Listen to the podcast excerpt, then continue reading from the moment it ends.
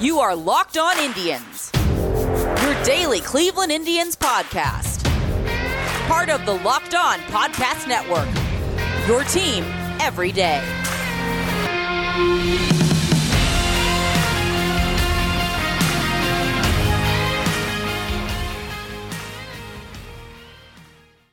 Hello, Indians fans, and welcome to the Thursday edition of Locked On Indians. Uh, I promised a little bit more prospect talk, guys who did not make the cut on the last two shows, mostly due to time. Uh, one of those, to, and it's of course going to be more pitchers. Um, I kind of went through the the main bat types that uh, I think have. I mean, there's other players I do like in system. I did kind of laundry list it a bit at the end there but I think we, we covered the hitters pretty well. It, the pitchers, though, because of the overall depth, there's still a lot of names to talk about. There's still a lot of uh, players you could look at and could conceivably be, you know, top 10 guys for certain people. I think the first guy I have to mention was the last player I had written down. I had a little written down list for all of this as I was going through. And when I was originally making the pen, this is a player I immediately slotted in to one of those pens pen slots, and that is Lenny Torres.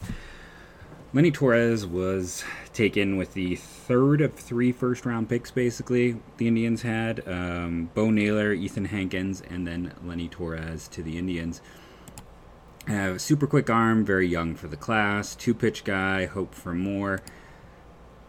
A lot of violence in that delivery, and of course, he needed Tommy John surgery. He's still a two pitch guy, still a high risk of injury there some people love him to absolute death. There are people who have Lenny Torres as like a top 10 prospect still, and you understand why. It's like the fastball could be a 70 grade pitch, the slider could be a 60 grade pitch. Do you need more? Um, yeah, I mean, to me, yes. Uh, but I, I think as a, you know, you add in the fact that he's listed at six one, and that might be generous. 190 feels a little generous too. He's never like the biggest guy. I think he's supremely talented, and he could be another Clase or Karinchak type of uh, relief weapon. I think there's a lot of value in that. I, I, do not project him as a starter, but I still think he's a top 15 to 20 prospect just based on what he could be as a reliever. Like I, would still have him higher than someone like Hentges or Moss or Carlos Vargas. Um, some of those other players you might hear about, a Bobby Bradley, some of the, the players that are kind of higher other places. I mentioned Tanner Burns until he can show me that he can hold up as a starter, I still see a reliever profile. Now he hasn't had the opportunity to do that uh, because of the way the world's been, but uh, he's another guy I just kind of slotted as a potential reliever. And then there's just you know there's the litany of lower arms in middle infielders that we didn't really talk about. But uh, if you listen to the podcast, you know I am just not big on guys who have not at least reached high A. That's just it takes a lot for me to really get heavily invested before that point because the flameout rate is just so high in the lower minors. Should we talk about the best news of the day? Uh, if you're an Indians fan, is the uh, Chicago White Sox flaming out. Uh, this is kind of unbelievable. Rick Hahn has done a fantastic job of rebuilding that team, and it sounds like not only is Rick Hahn probably going to get fired tomorrow, but they're going to hire Tony La Russa, uh, and that it may not even be Hahn like getting fired. He might, maybe he's leaving. I'm not sure the specifics, but it seems very clear that uh, they decided, and by they, Jerry Reinsdorf, White Sox ownership, decided he wanted to hire Tony La Russa. You know, he's got a big name. Uh, he has not been an effective or particularly good manager his last few times he's been given an opportunity. Um, majority of success, you know, was many many years ago, and uh, you know, that's not even getting into some of the issues that like when he was a GM in St. Louis, he had multiple DUIs. Um, and remember, St. Louis had a pitcher die because of a DUI. So it's just uh, it. Yeah, maybe you you forgive him, you forget, but there's also like stuff like that. Nothing gets forgotten in sports, and when you're a public figure, nothing ever gets forgotten. Um, there's some baggage with Tony La Russa, and again, it just on a very basic level, he's just not been effective. Uh, when was the last time he was a led a team to success? I mean, he managed the uh, Cardinals through 2011, and yes, he did win the World Series that year, and he won in 2006 before he retired. but those are more about the talent on the team than the manager. Um, it seems it's an odd hire. I mean, he hasn't managed since 2011. You're going to go out and get him. Um, I don't get that, and especially if it's going to cost you the GM who like built that team. Uh, he is the guy who put it all together, and you're cutting him off at the knees, as it were. Um, and you're making it impossible for him to do his job. and you know, he could win executive of the year and be out because he's not going to get to pick his own manager. That is crazy. Um, it is odd, and hey, if you're an Indians fan, it's great news because the White Sox look like they are not going to be as good next year. And if their GM leaves, and you like, if Rick Hahn leaves, uh, Cardinals and Phillies have to be like speed dialing. Wouldn't you want that guy in charge after how things have gone? Where is his, you know, where is he messed up? His trades have worked out well. The players have developed. The drafts have given them additional talent that has helped them uh, turn into a team that made the playoffs this year. Uh, yeah, I think he'd be one of the most uh, hotly chased candidates for any GM position. So yeah, Indians fans, hey, I know I'm saying yo- so yeah a lot, but it just comes down to it. Good news if you're an Indians fan, the White Sox are getting appreciably worse in terms of uh, who is collecting and managing talent for them. And again, just look at his trade record.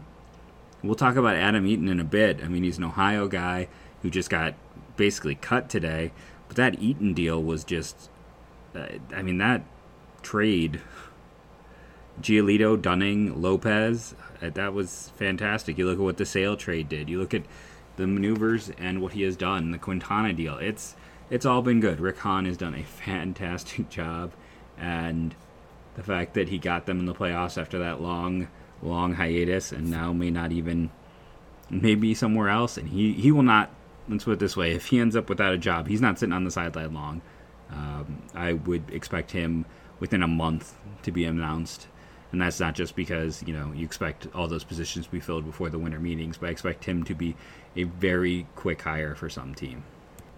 And the reason is simple: he makes smart decisions. And a smart decision for you would be to use RockAuto.com when you need a part or piece for your car. They are in one central site, a family-owned uh, family-owned business, and by cutting down the overhead of having multiple shops all over the place, they are able to pass those savings on to you, the consumer. And remember, when you go to rockauto.com and the How'd You Hear About Us box, say Locked On, Locked On Indians, Locked On MLB. Just say some form of Locked On, and you owe it to yourself.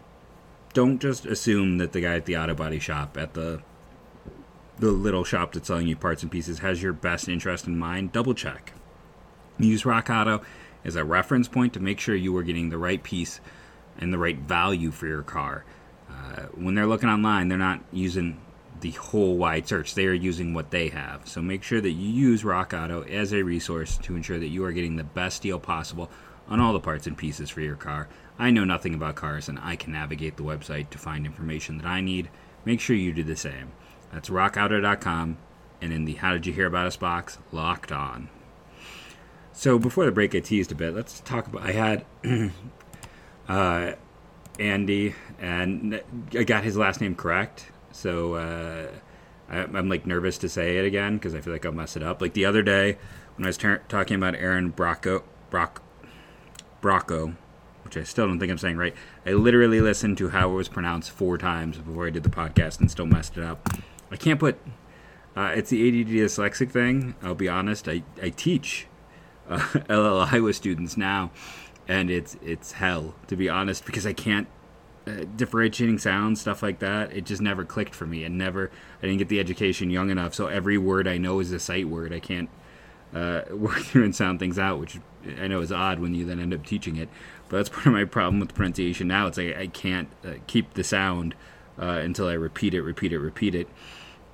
But uh, Andy, I'm not gonna say your last name because I don't. I got it right last time, and I don't want to risk butchering it. But at uh, DBCISE, asked, uh, with all the players being released and bought out, do any of them make sense for the Cleveland for Cleveland to take a flyer on? Are there any one-year pillow deals in our future? Uh, I think there are one-year pillow deals in our future. I think there are probably many of them. Uh, I think Carlos Santana honestly could be one of those guys coming back. Kolten Wong, I don't know if you can get him on a one-year pillow deal, but he was a guy a little bit surprising. But I mean, want to talk about what the market's going to look like? Uh, he had a 12.5 million dollar option that the Cardinals did not pick up, and it cost him 1 million to buy him out. So that's 11.5. Uh, you wonder what the market will be for someone like Cesar Hernandez. Now, Kolten Wong this past year did see a drop in his offensive value. He is uh, turning, he turned 30 uh, this month. He turned 30 in October, so he is on the wrong side of the aging curve for a middle infielder. But what is interesting is over the years, he's been a bit of an up and down player. Uh, his, you know, you, 2014, uh, 680 OPS. 2015, 707, then down to 682 in 2016. 2017, 788, then down to 720, then up to 784, then down to 675. So actually, good to bet on him in 2021. He's been better in those odd uh, seasons. I don't know, you know, if he's going to be cheaper than a Cesar Hernandez, if he's going to be more. What I do know is adding him in makes that market uh, a little bit. Uh, it it hurts the market for the second baseman because there's more players in it. Uh, Wong last year 265, 350, 326, 675 OPS, and 87 OPS plus. A lot of his WAR value on Baseball Reference came from the defense. Uh, it, I'll be curious to see if he goes back to the Cardinals. If the Cardinals, because um, the other thing is, you know, we talked about a Cardinals Lindor deal. This opens the door more for such a deal uh, because there, yes, they have to pay Paul DeJong, and when you look at a lot of places, he has like a negative value right now uh, in terms of what he could trade, and the Indians would not, I do not think, want his contract. But now the Cardinals have second base open. So if you move DeJong over and you put Lindor at short, uh, yeah. And remember, you know, a few years ago, the Cardinals traded for uh, Marcell Ozuna when he was nearing uh, free agency. They've they've taken that risk in the past, so we'll see how it plays out. Right now, their second baseman is going to listed as Tommy Edman. Uh, their third baseman then becomes Matt Carpenter, because we're assuming no DHs. Um, and Carpenter, man, he can't really handle the position, and the offense isn't there anymore. That is not ideal. Um, you know his his peak days are behind him. I was a huge Carpenter fan. He was one of those guys when he was in the minors. I wanted the Indians to trade for him. I thought he was so undervalued. Uh, never a top prospect. I don't think once. I don't even know if he's ever a top ten prospect coming through the minors with the Cardinals. But he was something else. And then I mean, from 2012 really through 2018, he was one of the best uh, offensive players in baseball. He just he debuted kind of late. He was one of those guys that took a while for you know to get a chance. He's 34 years of age, and you know let's see 30 age 33 age 32 was his last kind of big year and uh, it's more of a traditional aging curve as well so yeah the cardinals let's just say I think there's there's more room than ever for a deal, um, and we we talked about that already on the podcast. Uh, they're an interesting team with some interesting pieces, and the Kolten Wong news is interesting for that. Uh, he, you know, I was going through all the names of uh, that were not picked up in terms of the uh, recently, and it's it's a lot more of I would say names than like you know Sergio Romo. I don't see that happening. Uh, the other, you know, the the Mets uh, was like uh, Frazier, Ramos. It was not not the most interesting of groups. Robinson, Chirinos, uh, Nationals. It's kind of weird to see them release Howie Kendrick just a year after you know he was heroics and this guy they had to resign. Eric Thames you know he's older, so a down year there with him having no position scares me incredibly. The Diamondbacks was three pitchers, including former Indian Hector Rondon, and then you know Daniel Murphy gets, is entering free agency, but he wasn't good the previous year for uh, Colorado. And Colorado, you know, is a great environment for any hitter. D Strain, Dee Strange-Gordon. It's been a while since he's been effective. So, but he also adds another second baseman to a crowded second baseman market. But there were two names that really stood out for me in this grouping. One, uh, we have to talk about Corey Kluber. Yes, Corey Kluber was let go. Does he have anything left? I don't know. But if you are Corey Kluber, you know, would you look to stay in Texas to maybe try to get everything back? Um, I mean, it is where he's from, so it's possible. Or do you see if maybe Cleveland, where they help break out, you know, they where you broke out as one of the best pitchers in the game, where you're they know you as well as anyone, and where they're very good at developing pitching in general, that might be the place to go. I would not be shocked to see Kluber return on a cheap contract. Um, because you know they know him and it's where he has success and there's people he knows and I think uh, it could make a lot of sense in a one year uh, type of pillar deal with with Kluber, uh, especially because I mean, what happens if the Indians brought back Kluber not as a starter, but specifically after all these injuries and him just basically it's been you know two years since he was uh, a, a an everyday pitcher. He can't to expect him to go out and be an everyday pitcher in 2021 is unlikely. What happens if you're the Indians and you give him that kind of bridge contract and you just make him a reliever with what he has shown in the past? Uh, could his stuff play up? Could it play closer where it has been in the past? Maybe. It's something to consider. And that's where I think Kluber makes a lot of sense uh, as a player. And then the other player with Ohio ties you have to talk about is Adam Eaton. And I mentioned that trade, kind of teased I was going to talk about him before the break. Five foot nine outfielder, uh, Springfield, Ohio, 19th round pick out of Miami University. You know, went to Kenton Ridge High School in Springfield, Ohio. Pardon me on the cough there. And he was not good this past year. Like, there's no no other way to put it. He wasn't good defensively. He wasn't good offensively. Um, I went and decided to look up his. So first, I went and I looked at something like his his BABIP had a like a 60 point change. The year before, he was extremely lucky. This year, he's extremely unlucky. But I guess the bigger issue for me beyond that was when I went and looked at his 2020 percentile ranks. It's like exit velocity's low, hard hit, barrel. Like he, where he was good is he was hard to strike out. He still had a good sprint speed and he had a good jump, but his outs above average were very low. So even though he could get a good jump and he could get after the ball, he's uh, I just I, you would think those two should make him good, but he was a pretty terrible defender with the advanced metrics. If we go back one year, 2019, I mean those offensive metrics were all still pretty low, but the outs above average was actually you know above average. Um, it's a limited profile. Let's just be honest. It's been a while since he was, you know, 2018.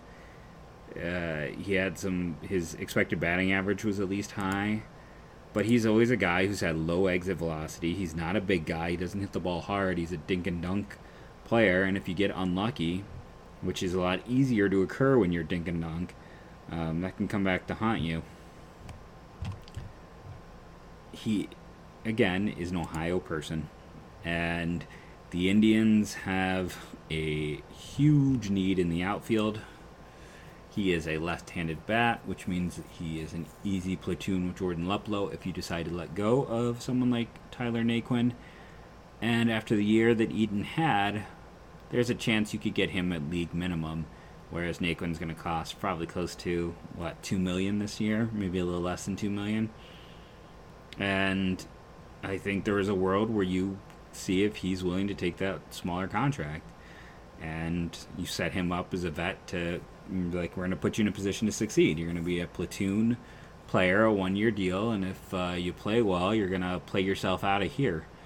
Um, there's just, I don't think there'll be a huge market because of the performance, the age. He is uh, going to be 32, I believe, before next season. He's undersized. Um, you know, and there were always, even when he was at his peak, there were detractors. One of his great values when he got traded by the White Sox was his contract, and now that's not being picked up. There were still two years left, and uh, you know that that says speaks to where he is as a player. You're hoping that uh, while he hit 226 this year, his BABIP was at 260. you know, he's a fast guy. Career BABIP over his major league career is a 330. Um, last year was a 319, so it is declined last two years. He's getting into his 30s, which is natural. But even if he raised that like 30 or 40 point, I mean 40 points is big. What am I saying? Even, but if he, uh, you know, it's 70 points below his career normal. So if we say he raises it 40 points, 40 points his batting average takes him up to 266. 40 more points onto his OPS would, you know, put him at a, a seven. Uh, God, why am I struggling with math? It's 40 points. It'd be a 739. Man, Ellis. Uh, which would be still better than most of what the Indians did in the outfield a year ago. So yeah, I think there's uh, Adam Eaton, Corey Kluber. Those are two of those guys who make sense with their ties to the Indians, and uh, just oh, you, you, well, Eaton doesn't have ties to the Indians. He has ties to Ohio, and Kluber's ties to the Indians are you know uh, extremely well known. One more thing, let's talk about some transactions that got made by the Indians with the World Series officially being over.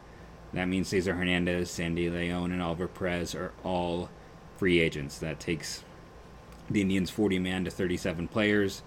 Uh, Gabriel Arias, Nolan Jones, and Eli Morgan easily take it back up to 40, and that's not counting, you know, adding someone like Jefry Rodriguez, who is currently on the 60 man disabled list. So, but there's going to be more players. You know, both saying.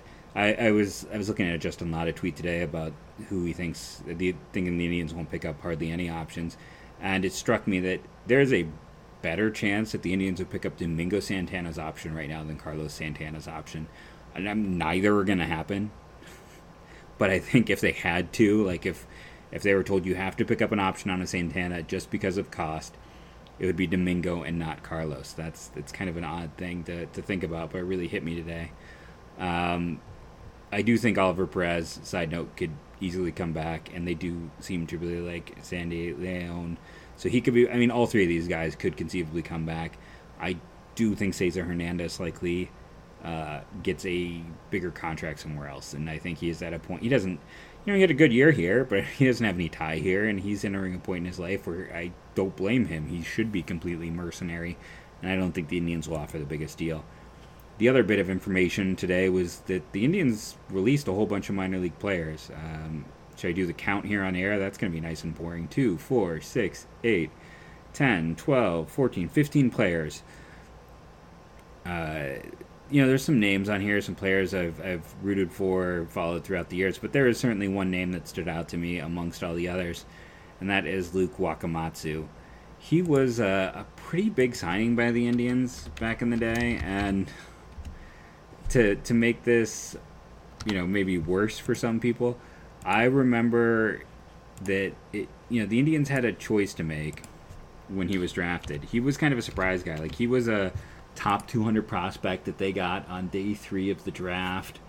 Um, I don't think anyone expected them to be able to sign him at first. He was one of those guys like, okay, so he is definitely going to college, and we all assumed that it was going to be another young shortstop would be the one that they would sign that year in the draft. And instead, they were able to sign Luke Wakamatsu. And that was one of the steals of the draft, honestly, at the time.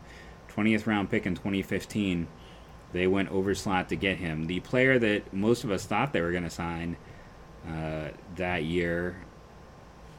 Uh, sorry, I got distracted. I clicked on the wrong thing. Was so the player we thought they were going to sign, just to uh, come back around to this, was um, Nick Madrigal and then because Wakamatsu uh, was apparently up for signing, the Indians gave him two hundred ninety thousand, a not insignificant amount of money to sign uh, as the six hundred and fourth overall player, and he signed. Um, never really progressed along in the minors. Uh, clearly a mistake for the Cleveland Indians. The reason I got distracted a moment ago is I meant to click on the Cleveland Indians 2015 draft. Instead, I clicked on the 20 round, 20th round of the 2015 draft, uh, which was then entertaining because Phil Maton was the 12th uh, round pick, or the, the 12th overall pick in the 20th round, so seven picks before Wakamatsu. So it was just interesting. I was like, wait, the Indians didn't draft Maton. Oh, I clicked on the wrong thing. Madrigal, if you're curious, was the 17th round pick. Uh, that is the Brady Aiken, Triston McKenzie, Juan Hillman draft. Mark Mathias. Oh man, good for him. He must have gotten some time with the Brewers this year after they traded him away. Tyler Krieger, Ka'ai Tom, uh, Nathan Lukes did turn into Brandon Guyer, so some value there. Um, Justin Garza, I still think could maybe see some time as a reliever. Jonas Wyatt, arm troubles, just a shame. Uh, pair of senior signs. That was one of the last time they really took some budget senior signs in a draft with uh, Stewart and Strode in the ninth and tenth round. And then your day three picks, uh, you know, Wakamatsu got two hundred ninety thousand. I was a big Matt Esparza fan. He and when he was in college, all four years he had a new pitching coach and a new manager, I think, and he was really tearing up high A and low A, and he got to double A and just stalled out. Daniel Salters was already older, and he chose to retire. Um, very good defender, moved quickly through the system. He could have played like 15 years in the minors if he wanted, is just because of his defensive ability and you know all the intangible stuff. And then uh, Ryan Perez in the 12th round always sticks out to me because he was a switch pitcher, and I wrote one of my more negative profiles on him. Uh, I when I first got the job at Scout, and I, I thought he was an interesting story, and I just kind of dove into the numbers. And Judson University is not a baseball hotbed. He was not facing high level competition, and he was not performing. Uh, he was a, a left handed pitcher, really, uh, who could throw from the right side, but couldn't get people out at a low level. And then also another interesting one is Chandler Newman, who the Indians failed to sign out of the 11th round, and that almost never happens. They traditionally sign that 11th round player that is a targeted player for them. He would end up going in the 11th round in 2017 to the Padres. You just have to laugh more from the fact that Padres to Padres, uh, or Padres to Padres, 11th round to 11th round is what I meant to say. It's late. It's nearly midnight my time, nearly 1 in the morning Cleveland time. Uh, Sam Haggerty was another guy the Indians drafted who's made it to the majors in this draft. From this draft, if you remember, he was kind of the centerpiece in the uh, Kevin Plawecki deal. Uh, just a lot of interesting names: Tristan English, Braden Webb, Lucas uh, Humpole, Humphol, Andrew Cabezas, Garrett Wolforth. These are all names of players who've been redrafted by other teams since the the Indians took them. Oh Christian Meester. He was a really interesting guy who had, didn't you know, there was no announced college with him, and I remember that was a, a very intriguing thing for me to be like, what's going on? Who is this guy? Uh, went from Cleveland to Milwaukee. Good stuff. Uh, good player. I don't remember the exact story, but that was a name that was fun. But even someone like going through here, Chandler Day, uh, didn't work out at Vandy. Still, eventually became a day two pick of the I want to say the Dodgers, but that's just because it feels like they draft every uh, Vandy arm who doesn't go in the first round. Dylan Persinger, who the Indians would come back and get a few years later. Connor Marabell was a, has been a great story in the 25th round. AJ Graffanino, yes, related to that, Graffanino was a high round pick. Uh, University of Washington, I want to say. Recently, Chad Smith, they reportedly had signed and then they didn't sign him. He'd get redrafted. Garrett Benge would have a great season at Oklahoma State, I want to say. Kobe Vance would go to Alabama and have some strong production. God, I was just looking at him in the team's minor leagues. It must have been either the Marlins or the Cubs because those are like the last ones I looked at recently. Uh, but some, and, that's one that I always find interesting because he didn't have a full scholarship to Alabama. Uh, Daniel Sprinkle's another guy that was reported that he signed with the Indians and then did not sign. And there was some talk at the time. Here's some inside baseball for you that the deal was not basically there was an offered amount of money, uh, but it was not a formal offered amount of money, and Wakamatsu ended up eating up so much of the money uh, that someone like Sprinkle there was no longer the money to offer. Um, talking to someone connected with him at the time, he uh, he what the Indians came back with was not what was re- re- what the thought offer was. Like there was some miscommunication, but you could might still be able to find the articles even from the paper like in his neck of the woods saying that he was signing with the Indians, and then he didn't. And he went to he was also a, a football player, really interesting talent. Really struggled at Auburn for two years. Went to Henderson State. Uh, 2019 was his last year there. Never got drafted again. Um, I would have loved to have seen him with his size and athleticism in the Indian system. Uh, and it's just one of those things where you're like, ugh, for you know, let's see, 43 innings at Auburn, 71 innings is he, he might have another year of eligibility left. So I'm hoping, that would have been in 2020, and he didn't. Well, nobody lost, so he could still be eligible. We'll not close that book on Daniel Sprinkle yet. I hope he has a great year at Henderson State. I hope he still has eligibility. Pitched one inning there in 2019. I'm going to track this story down. Boy, this podcast is running long. Uh, I'm going to end it right here, here, everyone, because I again can just go on forever, and no one wants to hear me rambling about uh, draft picks that did not sign. But now I'm going to spend some time uh, diving into Daniel Sprinkle because uh, give me athletic pitchers for days, and it's also just the the cautionary tale. If you can get a hundred thousand, take the hundred thousand and run. Um, that's that's just me. I, I always think unless you, uh, I get nervous about betting on oneself. Let's just put it that way. I've seen too many things happen in baseball, uh, and I don't know that full story. I can only tell you what was second or third or fourth hand. But yeah, 2015 draft, fascinating draft on many levels. Uh, starting with the Brady Aiken story, and then honestly, it's like you go down this list you have guys who played in the minors. I think just about every player here I'd have to go through outside of like Sprinkle in the top 20 odd rounds uh, ended up at least getting into A ball. So, really fascinating draft.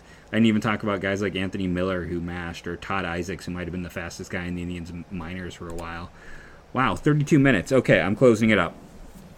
I've been Jeff Ellis. You can find me on Twitter at JeffMLBDraft. Sorry for the randomness. Uh, hopefully, if you don't like draft stuff, you fast forwarded. I'm just going to apologize again for the ramble cast today.